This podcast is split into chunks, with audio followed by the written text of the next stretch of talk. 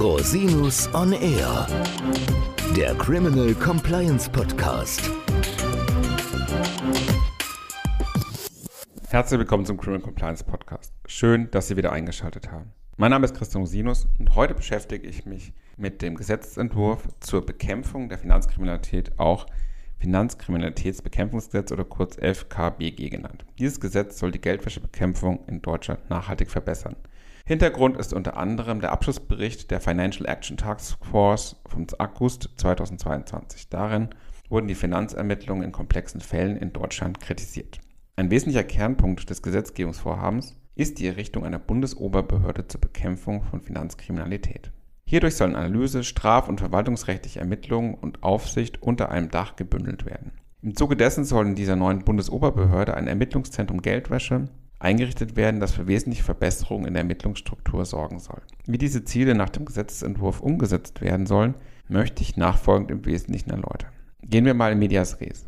Wo befinden wir uns aktuell im Gesetzgebungsverfahren? Die Bundesregierung hat den Gesetzentwurf am 13. Oktober 2023 beschlossen und dem Bundesrat zugeleitet. Dieser hat am 24. November 2023 über den Entwurf beraten und eine Stellungnahme abgegeben. Darin erklärt der Bundesrat vor allem, dass er im Gegensatz zur Bundesregierung seine Zustimmung zum Gesetz als erforderlich ansieht. Die Zustimmungsbedürftigkeit des Gesetzes wird im weiteren Verfahren also noch zu klären sein. Am 14. Dezember 2023 hat der Bundestag den Gesetzentwurf in einer ersten Lesung beraten. Der Entwurf wird nun vom Finanzausschuss überarbeitet. Kommen wir zu den Kernpunkten des aktuellen Entwurfs. Vorgesehen ist vor allem die Errichtung des Bundesamtes zur Bekämpfung von Finanzkriminalität, kurz BBF. Das BBF soll unter dem Bundesministerium der Finanzen als Bundesoberbehörde errichtet werden. Ursprünglich sollte diese Behörde zum 1. Januar 2024 errichtet werden. Das Datum muss im weiteren Gesetzgebungsverfahren nunmehr angepasst werden. Es ist bisher unklar, wann realistischerweise dem Start der Behörde zu rechnen ist. Im Rahmen dieser Behörde soll als Herzstück das Ermittlungszentrum Geldwäsche, also kurz EZG, geschaffen werden. Die Aufgaben und Befugnisse des EZG werden im neuen Geldwäscheermittlungsgesetz geregelt. Danach erhält das EZG eine originäre Zuständigkeit für polizeiliche Aufgaben auf dem Gebiet der Strafverfolgung für bedeutsame Fälle der internationalen Geldwäsche mit Deutschlandbezug.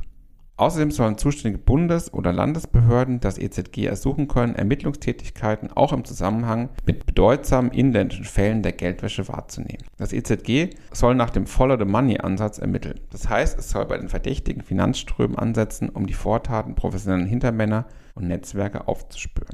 Das ist ein neuer Ansatz, denn bislang knüpfen die Ermittlungsbehörden bei den Vortaten an. Dem EZG stehen dafür die gesamten Ermittlungsmaßnahmen der StPO zur Verfügung.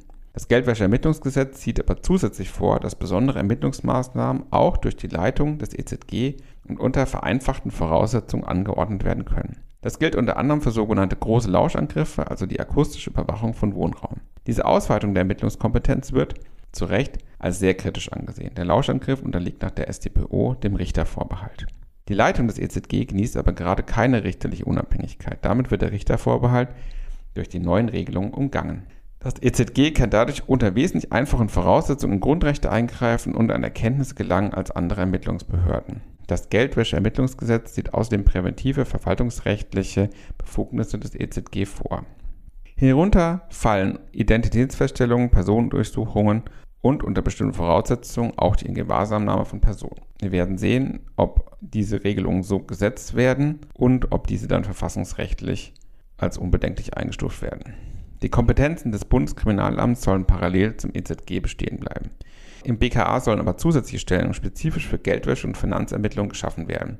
Der Ermittlungsbereich des BKA und des EZG sollen sich dann synergetisch ergänzen. Hierdurch sollen die Ressourcen gestärkt werden.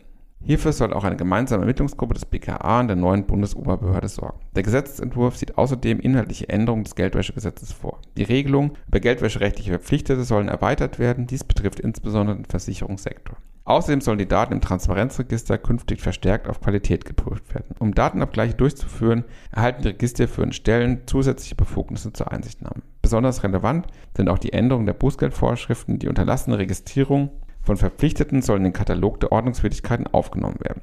Ein weiterer Regelungspunkt des Gesetzentwurfs ist die Einführung eines Immobilientransaktionsregisters. Darin sollen Daten zu Rechtsvorgängen, die nach Absatz Absatz 1 und 2 Grunderwerbsteuergesetz anzeigepflichtig sind, gespeichert werden. Die Daten sollen von der Zentralstelle für Finanztransaktionsuntersuchungen, der Zentralstelle für Sanktionsdurchsetzung, dem EZG und von Strafverfolgungsbehörden Gerichten abgerufen werden können. Durch das FKBG soll außerdem das Sanktionsdurchsetzungsgesetz geändert werden. Die Zentralstelle für Sanktionsdurchsetzung, kurz ZFS, soll weitere Befugnisse erhalten.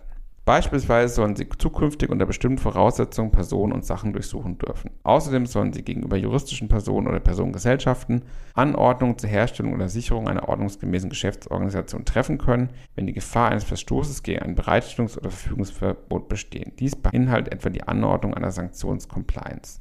Schließlich sieht der Entwurf noch weitere organisatorische Änderungen vor, auf die wir jetzt hier im Einzelnen nicht eingehen wollen. Wie wird das Gesetzgebungsvorhaben nun aufgenommen? Insgesamt wird das Ziel der besseren Bekämpfung der Finanzkriminalität sehr positiv aufgefasst. Es gibt aber, wie schon erwähnt, auch einige erhebliche Kritikpunkte am konkreten Gesetzentwurf.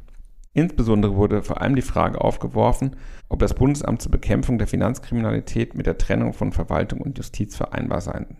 Denn nach dem Gesetzentwurf werden dem BBF eine funktionelle justizielle Aufgabe übertragen. Vor diesem Hintergrund sei zu bedenken, dass damit eine Justizbehörde dem Finanzministerium und nicht dem Justizministerium unterstellt sei. Kritisiert wird außerdem, dass der Gesetzesentwurf keine klare Aufgabenzuteilung zwischen BBF und BKA vorsieht. Der Bundesrat führt an, dass die Zuständigkeitsbereiche des EZG im Hinblick auf die Zuständigkeitsbereiche der Polizei konkreter geregelt werden sollen. Auch die CDU-CSU-Fraktion im Bundestag kritisiert, dass durch den Entwurf die Ermittlungsbehörden nicht gestärkt würden, sondern eine Behördenchaos geschaffen werde. Die Fraktion hat daher im Dezember einen Antrag mit konkreten Regelungspunkten eingebracht. Es bleibt also spannend und abzuwarten, welche wesentlichen Änderungen einem Gesetzesentwurf noch vorgeworfen werden. Wir halten Sie über die Entwicklung auf dem Laufenden. Herzlichen Dank, dass Sie sich wieder Zeit genommen haben, den Podcast zu hören. Falls Sie Fragen haben, wenden Sie sich bitte jederzeit gerne an mich unter info.rosinus-on-r.com. Bis zum nächsten Mal. Ich freue mich auf Sie. Der Podcast stellt lediglich einen allgemeinen Überblick über rechtliche Themen dar und ersetzt selbstverständlich keine Rechtsberatung zu konkreten Fragestellungen im Einzelfall. Bei Fragen wenden Sie sich an Rechtsanwältinnen und Rechtsanwälte Ihres Vertrauens. Natürlich auch gerne an uns. www.rosinus-on-r.com oder unter www.rosinus-partner.com.